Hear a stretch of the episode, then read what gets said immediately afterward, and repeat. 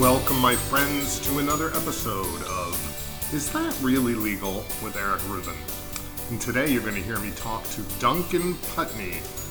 Uh, Duncan's been in my life since 1994. I met him when we were both auditioning for a lot of the same roles. We were about the same age, uh, about the same size. He was very white bread and I was very Jewy.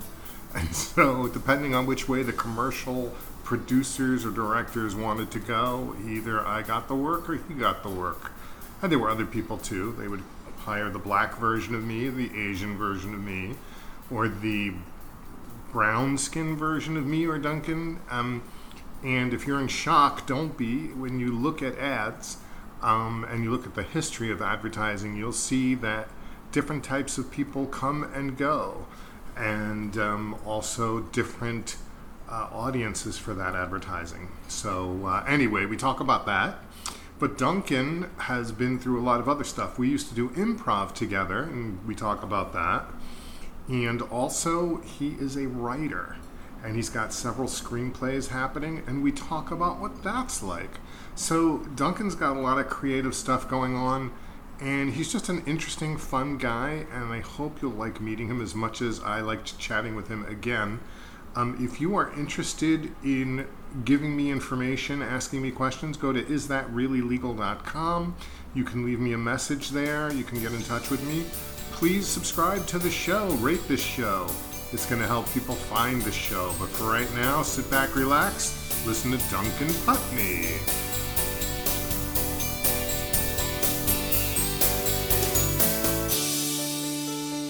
Duncan Putney, welcome to Is That Really Legal with Eric Rubin. I'm so thrilled to be able to talk to you.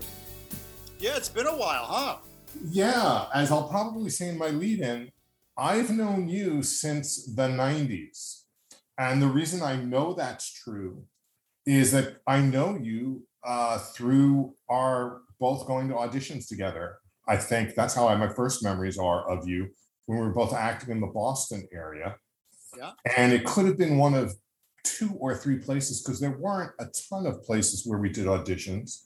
It would either be Carolyn Pickman or Maura Tighe, who each had uh, studios where people did auditions. that was Collinge Pickman way back when. Right, right. That's correct.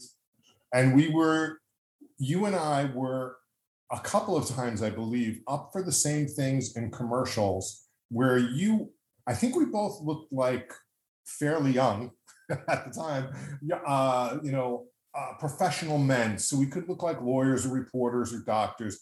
We'd go up for commercial parts. You were just more of like a very, I don't know how to put this, non ethnic, just kind of straight ahead white guy. And I was definitely the Jewish guy. What's if it was at least past the Wonder Bread and the whole milk, yeah, that's what called in for. You, I, I'll find out in a second you look like your family could have come over on the Mayflower.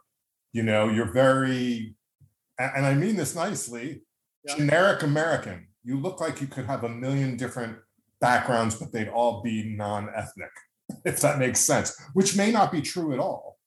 But you, at least that's the way you look for casting purposes. Well, you be you be correct. We didn't quite come over on the Mayflower, but uh, my, on my mom's side, they came over with Governor Winthrop in the 1630s. Oh wow! To Boston, and on my dad's side, uh, came over as a slave in 1640 from Scotland. Was sentenced to slavery, and not indentured servitude, but in sl- slavery. He was a he was captured at the Battle of Dunbar, and he was sent to the Saugus Ironworks. Now, just so people know, I, I want to be clear because we don't use the video here. You are extremely white. I don't mean like yeah. as white as me. I'm pale, but you're definitely when you say he was sentenced to slavery. That's when white people were, and I would have thought indentured slave, slave that indentured servitude, but you just clarified that completely. So how that's got to be a hell of a story. By the way, how do you know this? Uh, my mom's side's pretty well researched because they were blue blood bastards, as I say. I love uh, that expression. I mean, literally the bastard children of Mary Boleyn, Anne Boleyn's sister, and Henry VIII is one of the ancestors. Bunch wow. of uh, and um, my dad's side uh, kind of some of the ancestors always picked the wrong side in a fight, and uh, in the American Revolution, they picked the underdog and happened to luck out. One of the few times where they stayed at the table and rolled the dice and it went their way. Well, that's incredible. And they've always been where you are in New England, right? Well, that's where they started. My dad's family migrated and went upstate New York. My dad's from up in the Adirondacks, where um, the general store and the post office was a room in someone's house. I mean, it was that small of a of a place. And my mom was very proud. She's fifth generation Californian, so her ancestors went by wagon train and uh, around the Horn on ships, or to the or to Panama, and they hike over to the other side to the Pacific and took a ship up to California. Uh, for for my listeners, you can tell right away why Duncan uh, became a great storyteller. You're just a storyteller. In the few sentences you're as you're relating this to me and our listeners, you are painting an amazing picture, just the way you're talking about it. Um, and that's certainly, and we'll get to that obviously. But has that always been the thing for you, being a storyteller? Sort of, yeah. I've always been a writer. I enjoyed writing when I was very young. I had a speech impediment. I stuttered and stammered like you wouldn't believe. So actually, writing was a little bit easier for me. I would. I hated when adults and teachers would interrupt me and say, "Think about what you're saying before you say it. You won't stutter." And I'd be like, "I've been thinking about race, you know, for an hour now, and it's not coming out." So they just they didn't understand. But I uh, I worked on it with some great uh, I won't call them special ed type teachers that helped you out in the school system. And then right. a woman when I got to college at UMass, Doris Abrams, who um, was uh, taught speech and diction and which all that. You, and which UMass? Music helped as well. Singing right. really helps. Sorry, which UMass did you go to? I wouldn't say the real UMass, Amherst. I was I didn't want to be so arrogant to say that, but you are, or well, we both are arrogant, but you you clarified it. So I don't from, I don't want to get my school mad at me. They're all UMasses, okay? They're all UMass. I say the original UMass out in the asparagus fields of Western Massachusetts. Right, and for people who don't know, because you're listening from a whole other planet, UMass, meaning the University of Massachusetts, Amherst is I, I liken it to where my wife went to college. She's from the San Francisco area, and she went to Berkeley, which is a state school, just like UMass Amherst is. But as far as state school, schools go, these are both incredible jewels. UMass Amherst is a very rigorous program and and just happens to be surrounded by other great schools in that area, like Mount Holyoke, Smith. Um, but yours was not an all girls experience there, were, there, were, there were the, the five colleges out there. And was neat is you could take a class at any of the five colleges. Even the all women schools, you could yeah. go to Smith. As long oh. as, as long if it like if you weren't able to, if it wasn't offered at your school or there was a conflict in your schedule, you could either take the class or audit the class at the other school. So Amherst, Holyoke, Smith, um, uh, you could just go check them out. I'm going to back up for a second. Where did you actually grow up? Lynnfield, North Shore, north of Boston. Okay. I, I only know it from when I'm traveling on Route 128 slash 95 and you see the signs for it. When uh, I was up, there were still some farms there. Uh, wow. When I was real little, outside of 128, I mean, there were a lot of farms. There were dairy farms and things. Uh, I mean, and all that's where all the milk came from to go into Boston. Was fairly right a, lot of people who don't know Boston don't understand that. Like, look, I live in Brooklyn, and if you travel out of New York, it takes you a while to see a cow or a horse. Their farms are not really close. But Boston, even today, still has like in Wayland, Massachusetts, which is west of 128, or parts of Concord, that kind of there are farms, dairy farms especially. Um, so yeah, I but at, when you were a kid, or I'll say when we were kids, I'm going to assume we're roughly the same age. I'm not going to ask, but um, I would imagine there were still more farms then. Did you have a fun childhood? Did you know you were going to be doing anything with drama or writing? I mean, as you said, you you did this. You had some stuttering issues. By the way, do you see things with President Biden or um, was it? I forget which king in the English speech. Did you watch the has anything in recent history or in that movie rung any bells for you? Uh, oh yeah, the King's speech. I really, I, I, really enjoyed the King's speech. I mean, it was just great storytelling, uh, and the story behind the storytelling mm. of from the time it was written to the time it got made was like 30 years or something like that. Wow. Uh, they had to wait until after the Queen Mother passed away. I heard that because it was, you know, it was about her husband. So, but um, I, I, I wish people didn't have wouldn't have had to wait that long. I thought it was a great positive story. Yes, and and as a side note, because of my Jewish upbringing, I always think of wow, we we came close to having an England that didn't care so much about Germany invading the rest of Europe.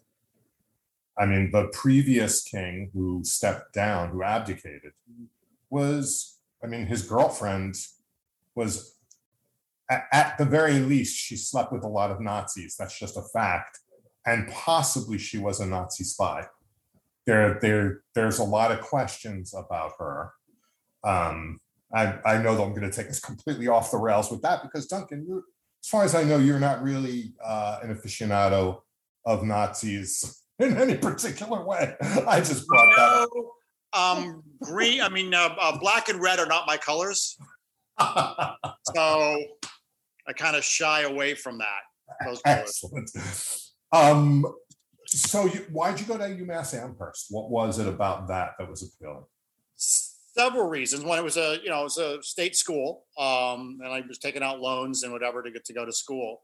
Um, uh, I got into some schools that I were on my list. I did not get into others, and I was a dual major at UMass, accounting and theater, two separate majors. They was it wasn't accounting for theater. It wasn't creative accounting. Um, it wasn't singing accountants. It was just was that to appease the parents? Did you really yeah, want to do theater? A backup degree. Um, and then in the middle, in the middle of my senior year, I loved you.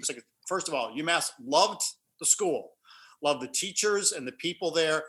Dealing with the administration part of things, when the, the paperwork becomes more important than what the paperwork is supposed to do, kind of kind of things. Anyway, in the middle of my senior year, they said they would not count my freshman core courses you have to take toward both degrees. And I was told I was all set for three and a half years. And I said, they said I'd have to pick one degree or the other and come back and retake different sections of my freshman, of those freshman courses. So I said, if I pick the accounting degree, I'll have to come back and retake two semesters of freshman math. And they said, yes. I said, I will have an accounting degree from here and I will have to take freshman math. So I just, um, no one looks at your theater degree for acting. They look at your audition. So I took the accounting degree and uh, that helped out when I was going to do temp work. Did a lot of accounting temp work uh, when I was starting out. Oh, I would bet. And you just brought up something really important for people to understand. Um, I had no degree involving acting, went into it after having been a lawyer, actually having taken some, I mean, I acted all throughout college, took acting courses in college, nothing remotely close to a double major. But when I was auditioning for commercials, nobody looked at my resume to see where I got a BFA from. They didn't care.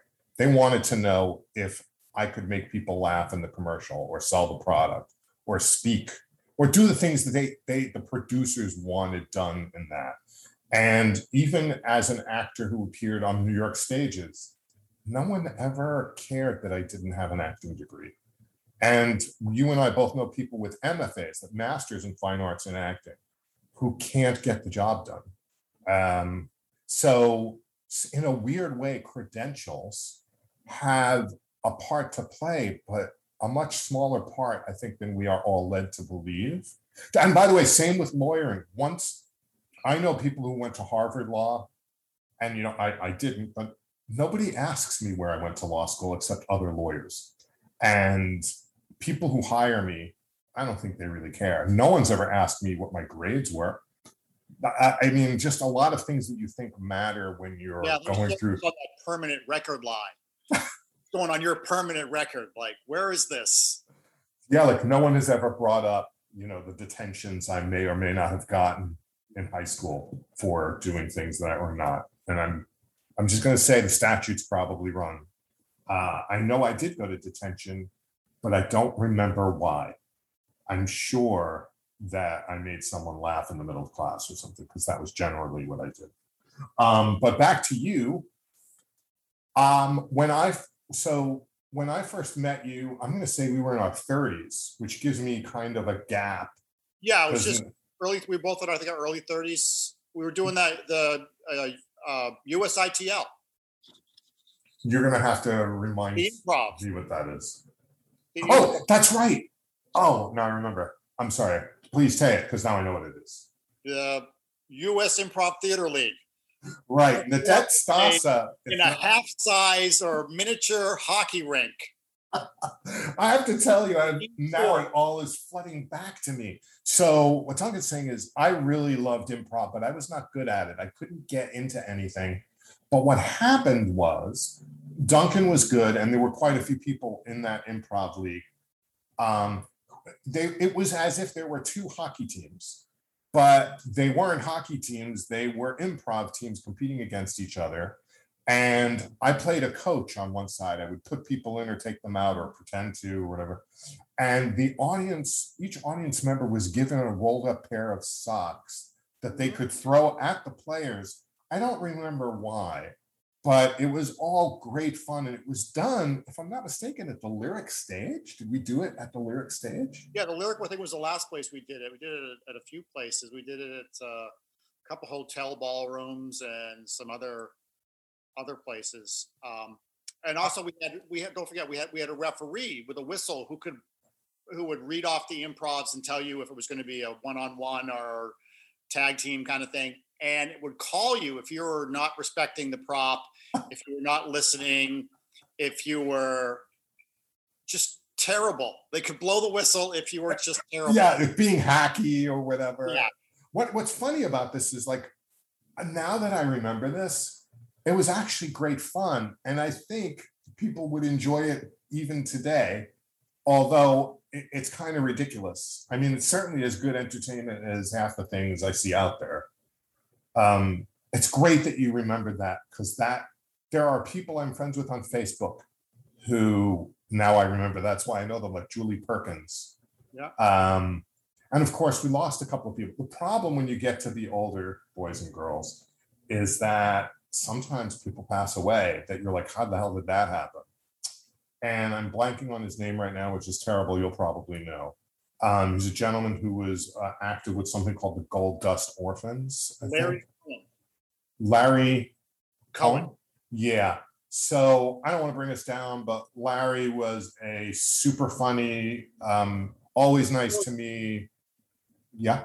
He was brilliant. He was when it came to improv. I could I, I show you I remember one thing. Um, Please let's remember Larry in a we fun were, way. we were doing an improv, and one of the other characters, it was like a filmed style of film noir, goes to shoot him, and that's kind of rude in improv because you're taking the other character out, right? You're like, you're Yeah, shooting- it's a big no. It's not. It's So- certainly not a yes. he puts his fingers together like it's like it's the bullet and makes a ricochet noise off his chest and then brings his fingers over to the person standing next to him and that person dropped Nice. so it bounced off him and killed somebody else it was brilliant where you you know it's like yes and you That was a yeah. and it ricocheted That's awesome. I'm I'm glad you remember that. Um, yeah, I mean, it's a great reminder that uh, that was a long time ago. Like I said, we were in our 30s around that time,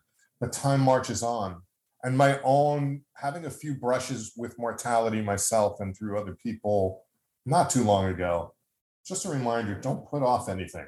If you want to do something, do it right. So um, I'm got me focused on writing in 2003 i was shot in a random shooting in providence and it paralyzed Holy. my upper right quadrant for four months and i was like you know i couldn't act couldn't do anything and i was like you know what i've been i've been writing but i really haven't been pursuing it so um, i uh, my agent in new york dropped me because she said i wasn't serious my commercial agent about acting and i said well i can't really my right arm doesn't work and i can't drive my car, my shift car, standard, down to New York for auditions.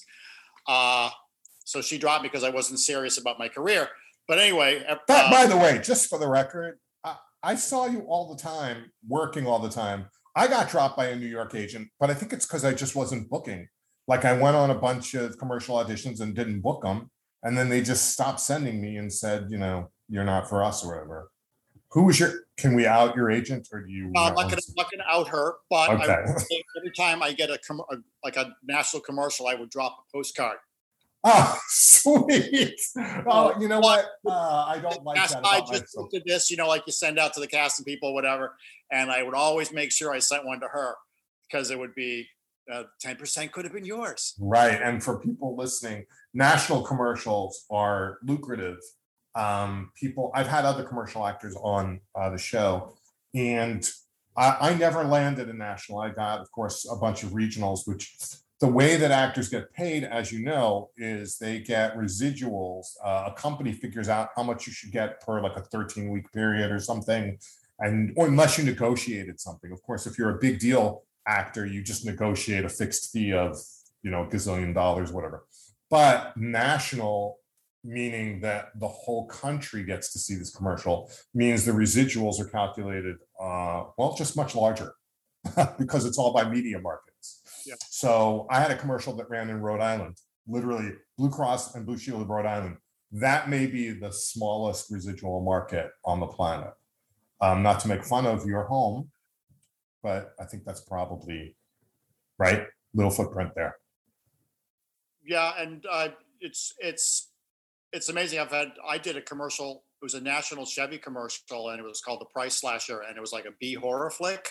It was we actually won an award before it was released at the big advertising association conference. You Right. see a hand with a big red magic marker, like it's like you'd see with the knife, you know what I mean, stabbing, Sure. stabbing thing. And I'm backing up and backing up, screaming like a girl, going, no. And mm. then next thing I know, this thing comes down several times. And now you see wider shot on the sales guy backed up against the sticker on the side of the car right has been slashed. It hit the air the day that they discovered three co-eds that were killed at the University of Florida, Gainesville. oh, Jesus. Called the guy the Gainesville slasher. And they like Gainesville slasher killed three, you know, three co-eds, more after this. Oh, no. And it went to the commercial and like it didn't even finish. They pulled it Yeah, I made $30 total in residuals on, a on the national national. $30. That's all I made. Oh, my God. It aired less than once. Yeah, just for people to get a sense, you usually get tens of thousands of dollars on a national commercial. Would that Yeah. be accurate? I've been spending that money in my head. You know, like, oh, yeah, I'm, it's going to be a great Christmas, holidays. I'm, Uh. I'm going south. actors always spend money in their head before it hits their pockets. Um, I want to back up a little bit. Ooh, what is that sound? Is that you or me? That's me. Ah, okay, But I can't, unfortunately, if I, I can't mute that sound without muting your sound. gotcha. Um, that's all right. We just apologize to the people; they'll survive. Um, the the writing I didn't know about until after the shooting. I want to back up a second. I when you live in Boston, for people who don't, Providence is like a very cute and great food town to go to. And sometimes you visit someone at Brown or RISD, Rhode Island School of Design, I guess is around there. And um, I shot several commercials in Providence for Dunkin' Donuts because that is the headquarters. Now, to back up a second for people who are not from the Boston area, I, a lot of people know what Dunkin' Donuts is, but it is sort of a religion in New England to a shocking degree. How many people love? one from the other, so you're never out of sight of a Dunkin' Donuts. Right. I, I'm going to go on the record here. Um, I'm not a big Dunkin' Donuts fan. Just not. Sorry. I live in Brooklyn where I get, I can walk to seven different espresso joints. I'm just not going to search out a Dunkin's. But, and, and it, since you people can't see this, Dunkin' has gotten very dark. He's very, very unhappy with. Is that? Are you? Are you a big Dunkin' fan? Uh, no, um, I was up for several Dunkin' Donuts commercials, which you probably got. Um, and then there was one that I, I was after Mystic River had just come out, and I was in the the, at the second callback, and the clients are there, and they basically told me I had the job. And then someone sees on my resume, oh, you were in Mystic River. Oh, what was Clint Eastwood like? And I'm like, oh, he's interesting guy. He's really, he was very nice and everything else. And then the casting director chimes in, Duncan played the child molester. He was excellent as the child molester. And you sound like Angela. I will not do her last name. Was it Angela? Um, but anyway, but who was I love her to death, but clients were like, "Oh no, we can't have the child molester be our spokesperson for Dunkin' Donuts. This can't happen." So I did not get. Oh, I'm so sorry. Um, I also was up for some. It's you and I were up for all kinds of things. I was not up for the child molester. I was up for the um, medical examiner but I think in retrospect, I mean, I read, I mean, I might have gotten the call back. I just don't remember that that well. But I know that when I saw who they went with, the guy looked like he was an Irish guy from that part of town. And I just look like a New York Jew wherever I go. Maybe a Boston Jew, but I'm not going to be the medical examiner with those guys who's going to know them all. It's just not, I get it. Um, as for Duncan, I remember the Dunkin' Donuts commercial, one of them that I did, I remember being suddenly aware of how they shoot commercials with food. Because I think that might have been my first food commercial. And it was a yoga, people doing yoga in different places. Um, it was a multi-storied building, and the shooting happened on the various floors coming up and down. Yeah. And um, someone was like looking peaceful in yoga like and eating a croissant sandwich or like you know a breakfast croissant kind of thing that duncan was doing and after every take they spit in a bucket like they never swallowed it and i also found out that those sandwiches were cold and not pleasant in general um, that was just a uh, an education on how they do this probably brushed it with cooking oil so that it looked like it was fresh and hot and it, it, I know that those whoever did that shoot worked hard, and I saw the commercials after. Um, and I loved Providence. Every time I went there, it's a very pretty place. It has a very specific look. Um, it doesn't look like any other city or town to me. There's something about the brick and the I don't know the the river, and it all just has a very specific look to me. Uh, and they have a great uh, theater there that I believe you're very active with, right? Well, no, I'm not. Um, uh, only in going to it. Trinity Repertory. That's what I was thinking of. Oh, I thought you had performed there. No, I worked. I was working with. I reason I came to Providence was in '96. Two friends of mine, uh, Bob Zolli and his wife Susan Arundel, opened A to Z Productions, and we were producing. Um, basically bringing Broadway and national tour stars to do to do shows at a low ticket price because when we were young just like sporting events entire families could be season ticket holders and go to every game right and that the prices you know now you're lucky if the family can go to one sporting event because True. it's so expensive and the same thing with theater i remember going to see john raitt um, uh, in uh, a tour in the summertime, or all these, I mean, really great named people. And my parents would take, and parents would take their kids to go to the theater, and it's gotten so expensive. You want to go see Hamilton, you're that one night on the town just for mom and dad's going to cost you the kids' college education. So it's, it is incredible. And for people who don't know, uh, Duncan just said John Raitt. If you're a little younger, uh, Bonnie Raitt's dad, who yeah. was a world famous and you know Broadway actor. Did he was he in Carousel? Was that his big breakthrough yeah. role? Yeah. Um, but I, I, I agree. As a kid growing up on Long Island, there was something called the Westbury Music Fair, and they would very similarly they would have big name people who were in New York City, just a short distance away, but they'd come out to Long Island and they'd do shows that had just been on Broadway. So I saw Promises, Promises when I was a little kid, but I saw it with Frank Gorshin. Oh, which is yeah. a name that kids, you need to look up Frank Gorshin. Besides being the Riddler on the old Batman series, he was a phenomenal mimic and a stand-up comic. He was He's in actu- Bells Ringing, wasn't he? On Say again. wasn't he in Bells Are Ringing as well? That may be. I, I don't recall. Um, but he was a super talent. Sometimes you you see a national tour, maybe an A tour, but you're not seeing always seeing the people that were on Broadway. You may be a celebrity, Right. but not the person who you know really knew how to sell it on the stage. We used to make up shows, touring shows of people touring in shows when they put us like Sammy Davis Jr. in Man of La Mancha.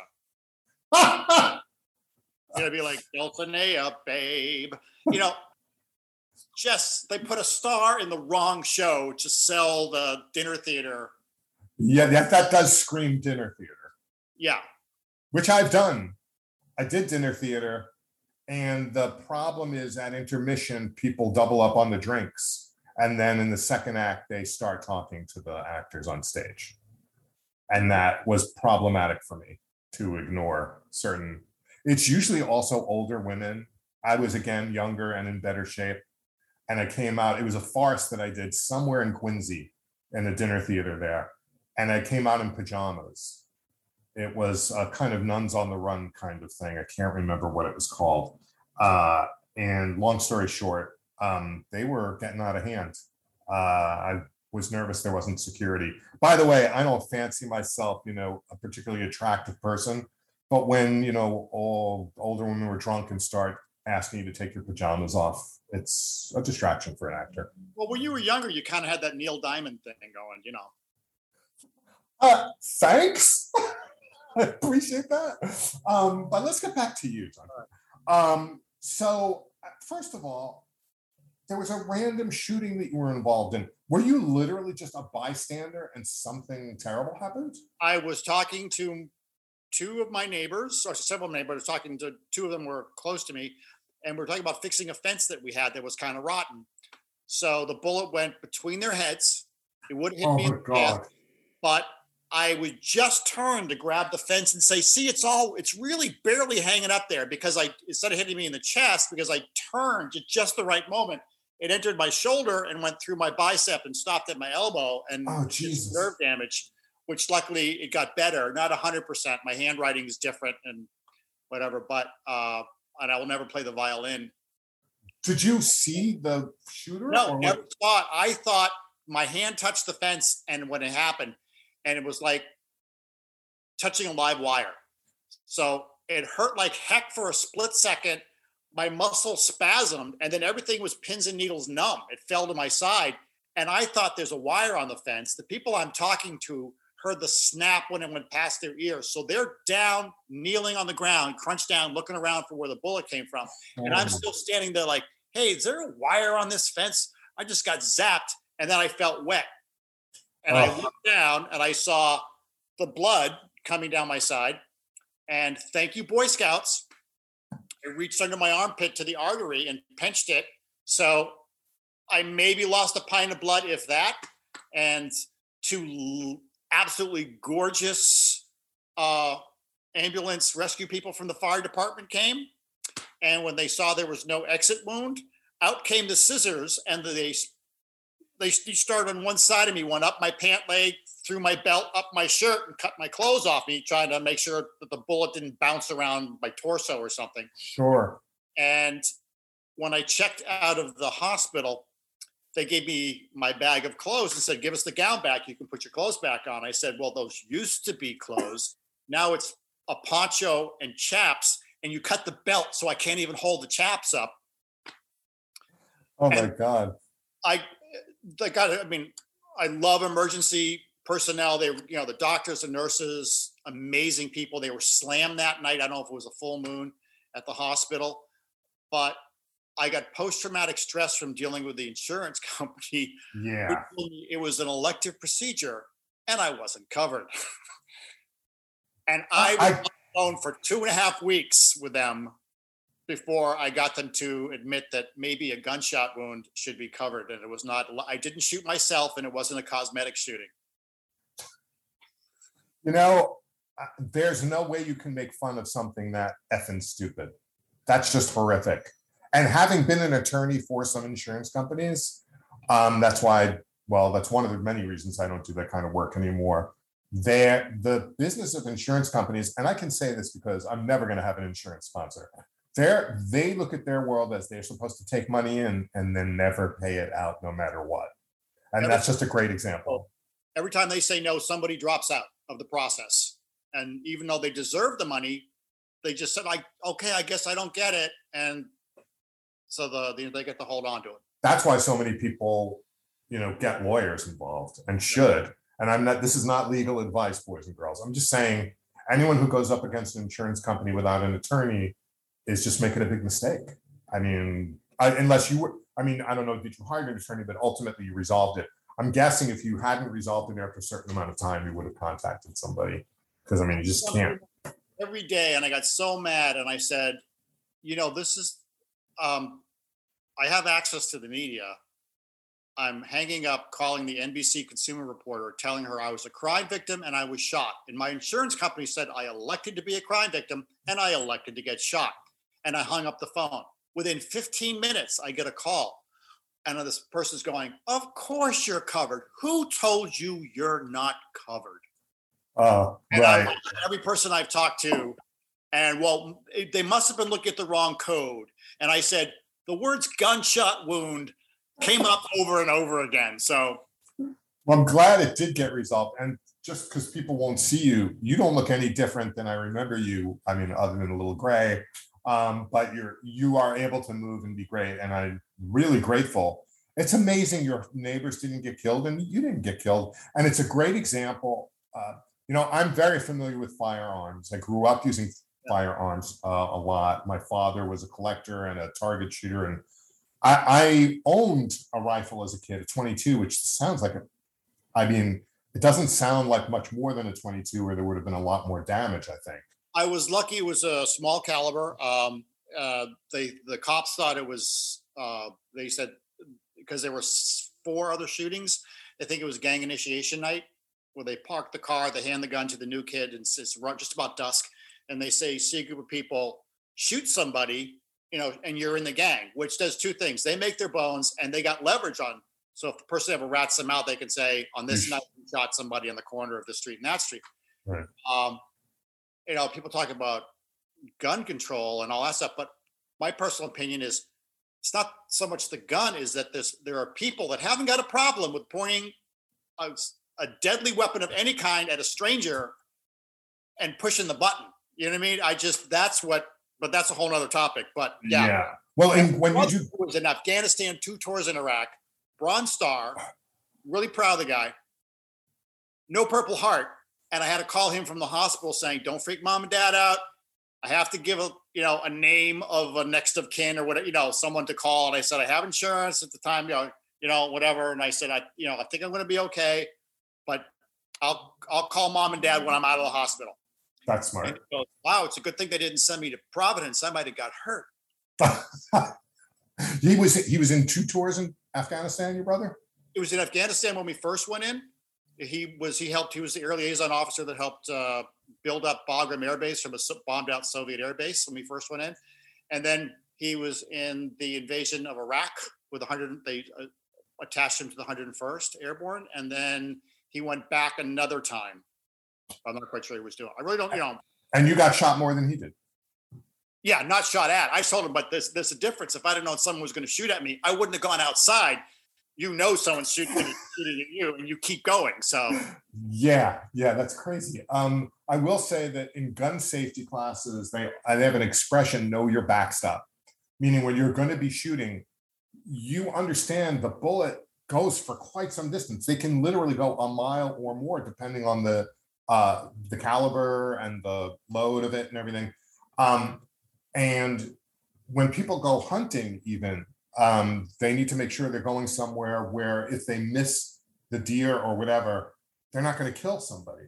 And that's why there's so many laws about where you can fire a gun and where you can't, and all that jazz. Kids, please be careful out there. Dunk, you know, someone like Duncan who's just living his life is out there. You do not need to be shot. I'm really glad that you're okay. And that's almost, I mean, that's a long time ago. That, uh, I can't even imagine.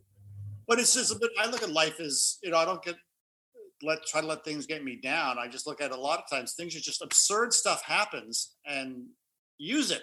If you're a writer, use it. Well, great segue.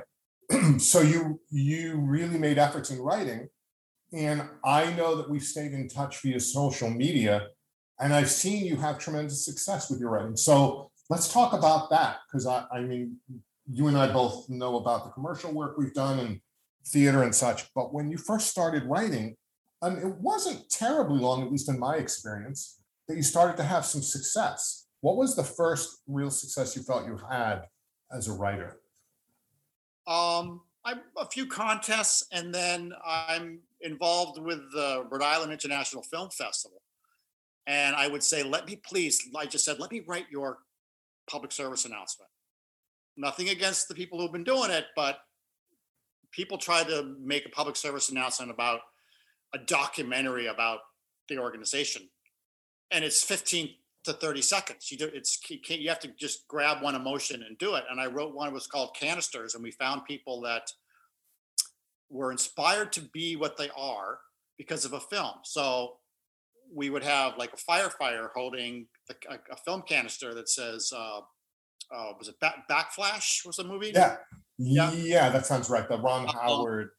A, a prize fighter who's you know Raging Bull or you know all these different things that people were just and the voiceover was if one if just one film could inspire you and change your life imagine what i think it was like 365 films could do whatever whatever the number of films was in that year's and that's a great up, idea and it ended up winning an emmy and then that sponsored that got me into another idea with a friend of mine we started we're sort of on hold for the last couple years but it was called the seven day psa competitions where we it was for filmmakers, seven days long. And we challenged the teams. They're given the day one, they're given the information of a local nonprofit that provides a needed service to the community. So food kitchens, homeless shelter, drug rehab, as opposed to the light opera company or Gilbert and Sullivan or whatever. Not that nothing anything wrong with them, but the needed service ones. And they don't have the assets and the money to have a broadcast quality public service announcement made. And these people write, shoot, and edit them, uh, usually three to four teams per nonprofit. And the um, uh, the nonprofit gets to pick which ones they like, and many times they pick all the ones that were made for them. And we have media sponsors in Boston. It's Channel Five, WCVB. Um, Karen Holmes Ward up there, who we talked to, and she was on board in two seconds. And they air one PSA per nonprofit for a year in like prime time. They're amazing. And we put them in for Emmy Award consideration. So th- three of those have won Emmy Awards and a couple more have been nominated. I want to back up a second. I know I'm interrupting you, but I'm sure our listeners are like me going, hang on, because you said a little while ago you won an Emmy for a commercial or a, a public service announcement. Yeah. And I have been in the business a long time and didn't know that you can win Emmys for commercials or public service announcements. So, can, as the kids say, unpack that for me.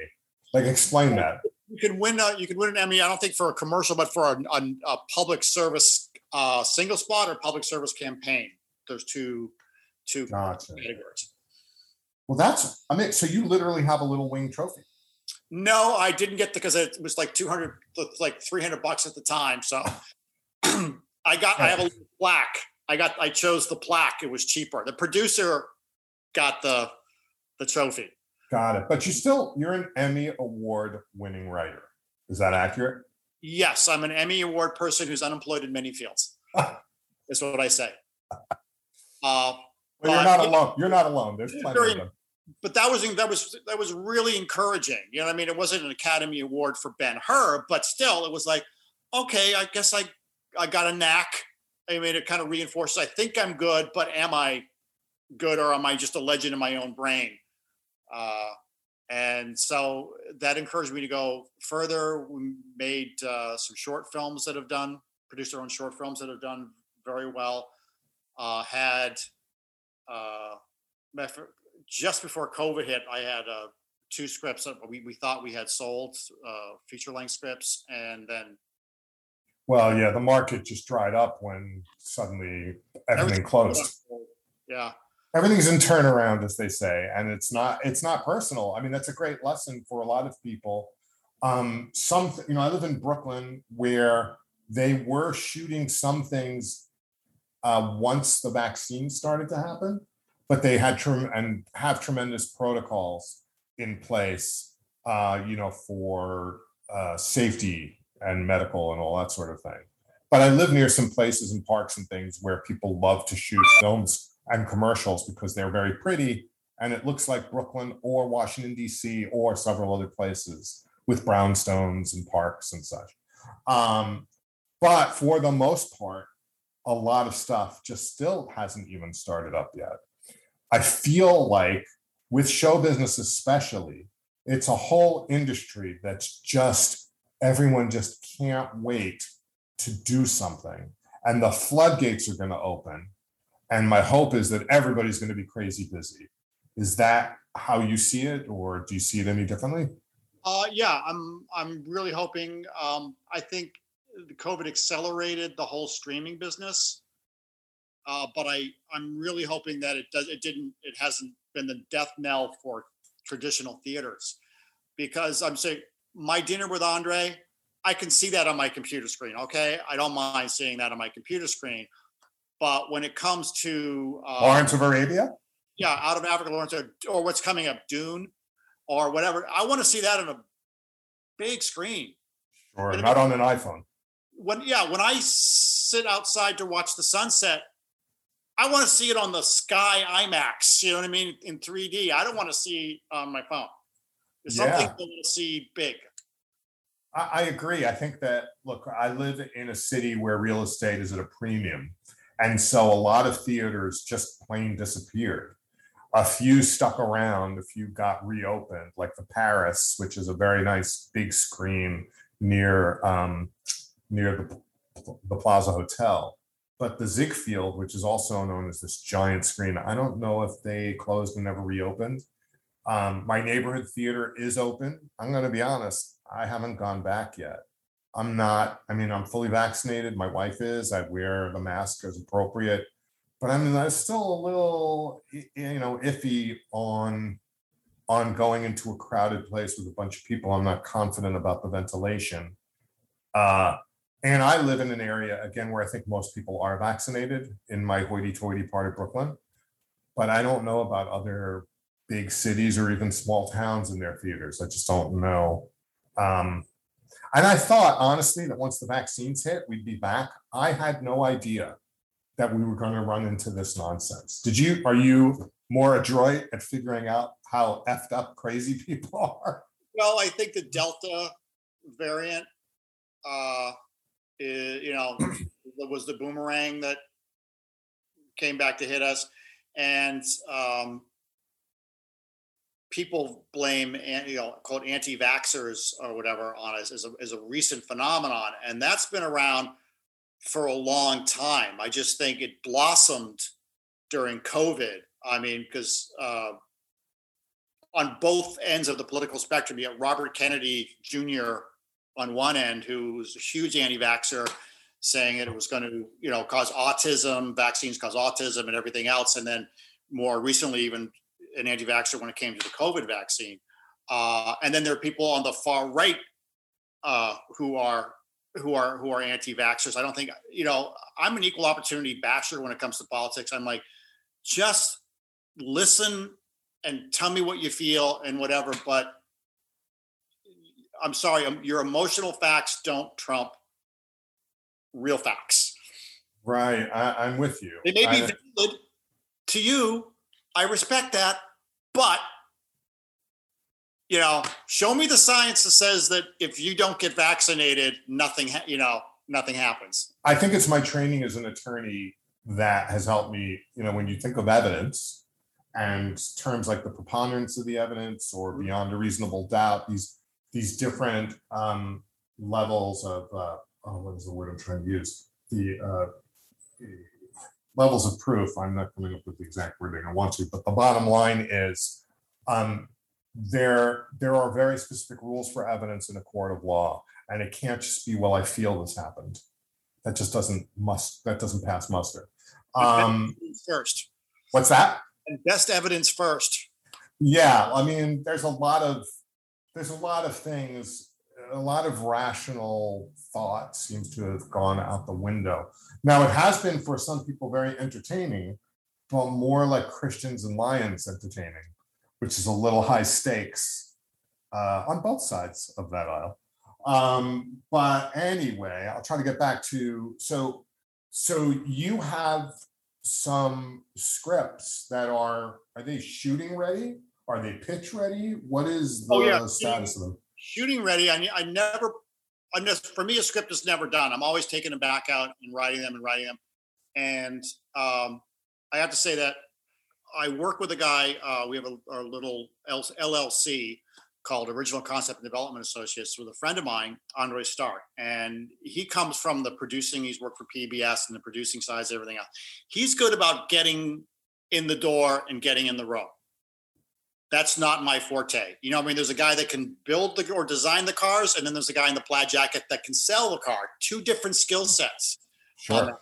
And I can't say where we, two weeks ago, uh, we had a phone pitch meeting with a well known award, Oscar winning company on the West Coast.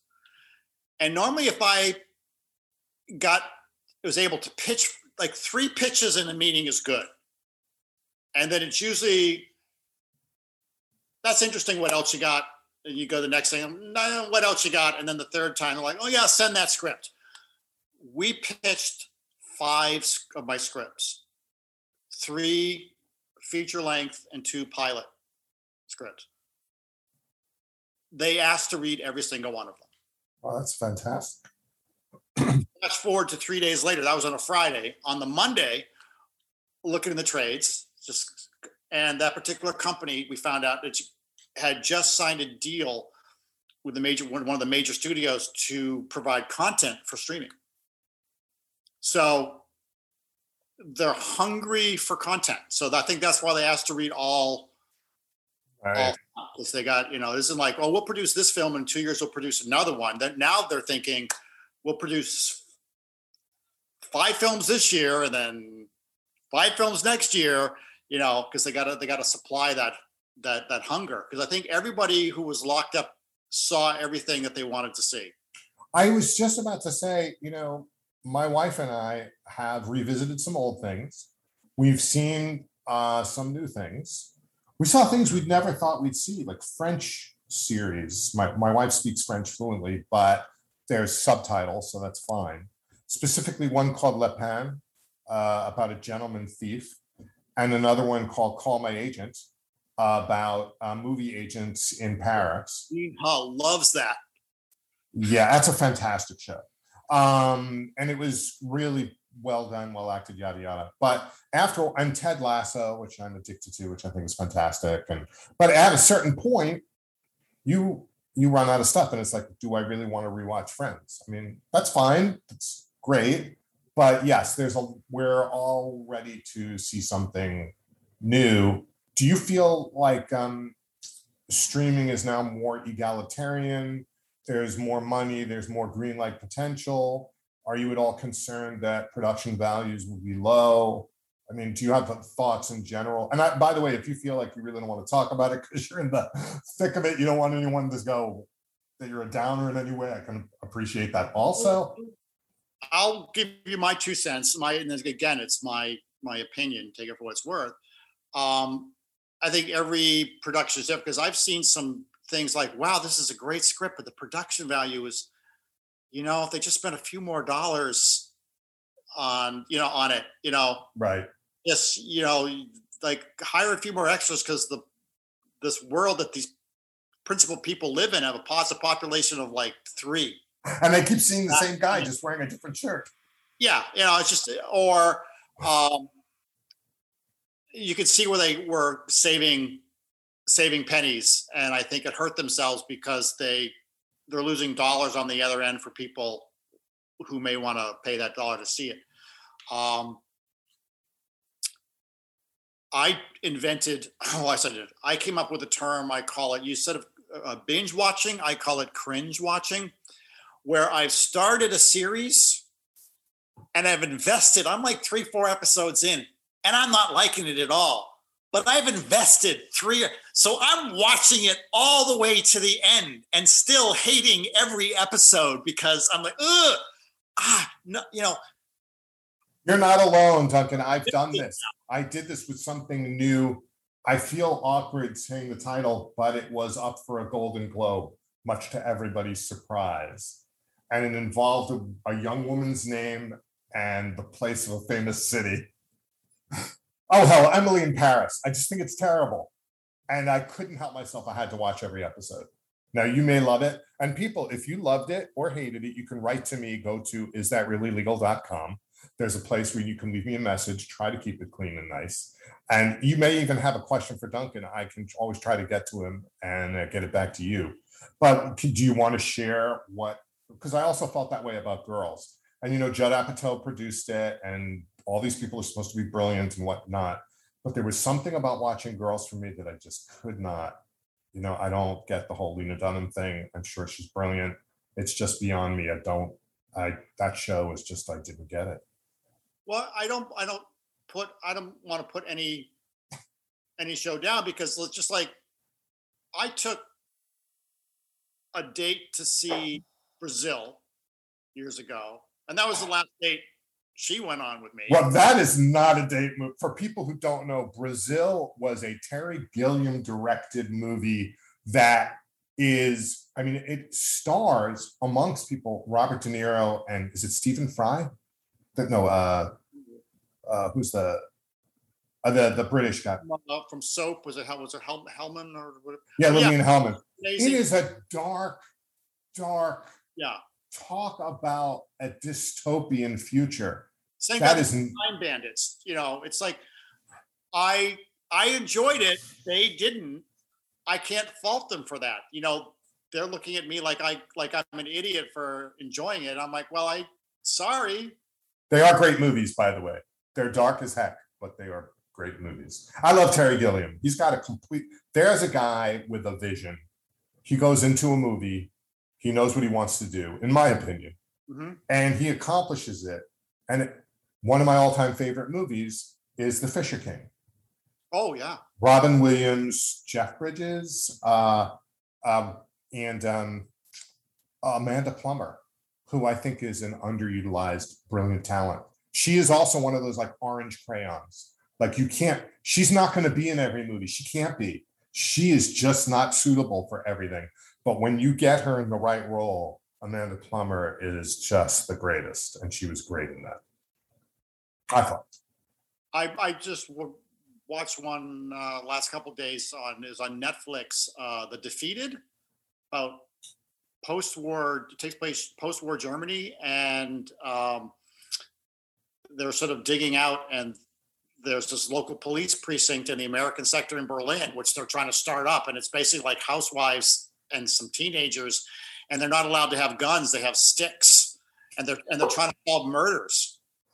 Wow, but that's a that's a unusual idea. I'm not sure that turns me on so much, but I am impressed that someone had the thought about that's a very real that's a real world and people had to manage as someone who's been to berlin and seen that there are still things they haven't rebuilt when i was there just a couple of years ago especially on the east side uh, that's that's a wild. Talk about a city fraught with history, where you can just feel like there's. It's a beautiful place, and it, it is the most haunted place I've ever been. Just you can feel the history haunting people. I don't think I could live there, not just because I'm Jewish, whatever, just because like the the history there is just heavy as heck. Have you been to Berlin?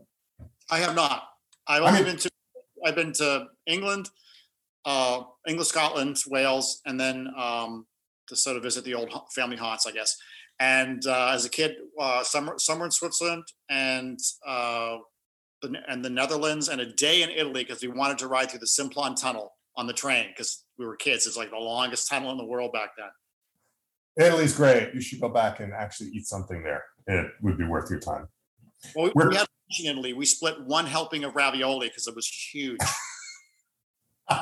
was shared one. It was like a serving platter, but it was one helping of ravioli. I've never had a bad meal in Italy. I'm just going to put it out there. I've gone to a lot of places. Um, we're going to have to wrap up soon, Duncan. Um, do you have thoughts that you might share with people about writing? That's sort of like saying, do I have thoughts about the law? But you know, there's so many rules that you have to learn before you can break them. And you know, when do you know it's done? If it's ever done, or yeah, one of the best movies I ever saw about writing was Adaptation.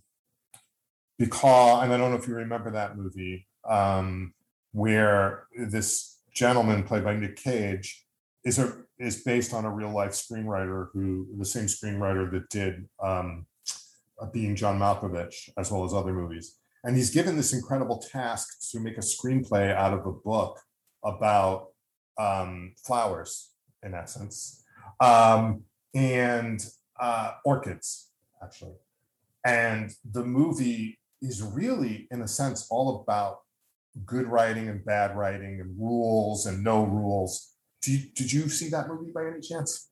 Yeah, it was a while ago. Um, uh, but yeah, I mean, it's just, I think just like everyone's life experience is different. You really can't pattern yourself after really anybody else. You could admire people. And like with, with acting, I say, um, as you go, as, as an actor goes through life, you're no one acting teacher or whatever is going to teach you everything you need, but they may hand you a tool that you find extremely useful.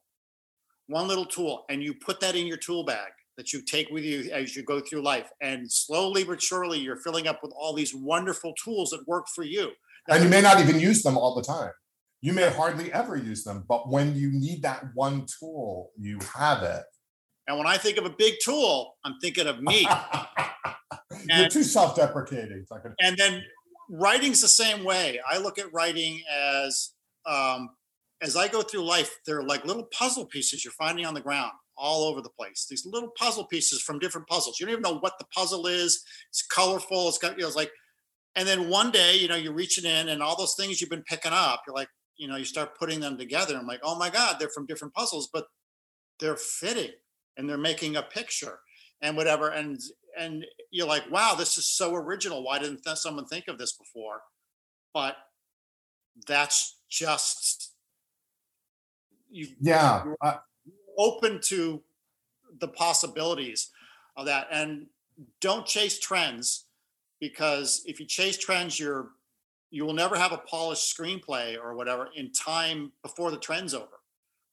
Write what you want to write, and then when the trends come, they, they, they come around cycles when it comes around, you'll have the most polished screenplay that you when you put in front of someone they're like wow this is amazing not like well it's a cool concept if you work on it for another year you know maybe it'll be good but by that time the trend's gone we don't want it. I love that you live in rhode island and still have the possibility of uh, having a film hit. That you don't need to be you know there's this thought that to be a successful screenwriter you must live in los angeles or you must live in new york.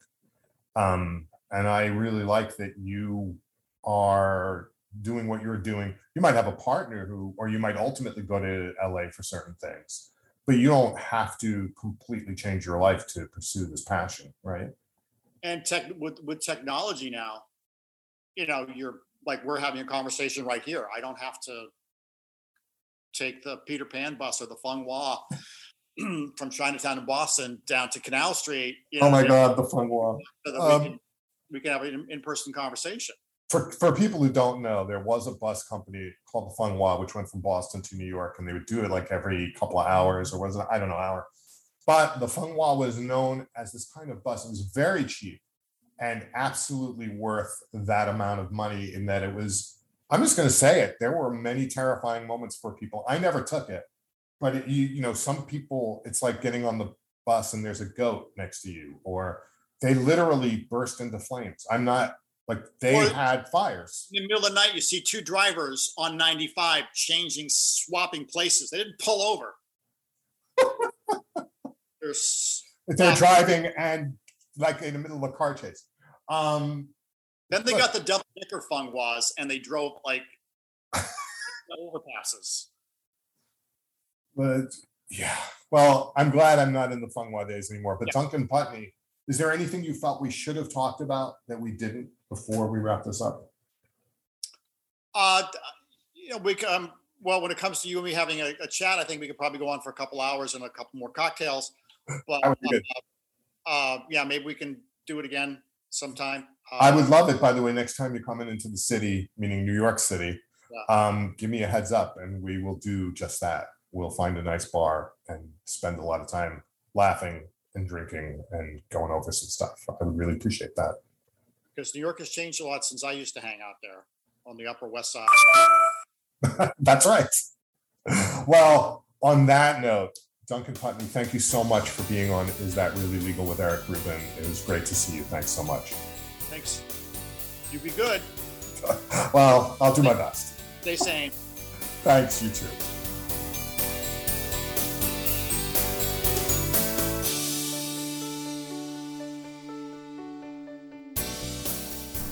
Well, that was Duncan Putney, and I just get excited to talk to lots of different creative people with all sorts of stories. No straight lines, no two stories the same. And uh, I hope you enjoyed that as much as I enjoyed catching up with Duncan. Uh, please subscribe to this podcast. It's easy. You can do it through any of the zillions of ways you get this podcast. Whether you got it on Audible or iHeartRadio or Apple or who knows, it's available. And you can subscribe, and that way you never have to think about it again. It just keeps coming at you. Also, please rate this podcast. We're very excited. We've gotten some good ratings, and we'd love to get some more. And of course, if you have any questions, you want me to interview anybody, or you don't want me to interview anybody, let me know. Go to isthatreallylegal.com, and you'll see there's a way to leave me messages and do all that kind of stuff. So thanks again. Please stay well, wear a mask, get your vaccine, and let women choose to do what they want with their body. Okay? It's not, guys, it's not our bodies. It's their choice. They are very political. Have a great week.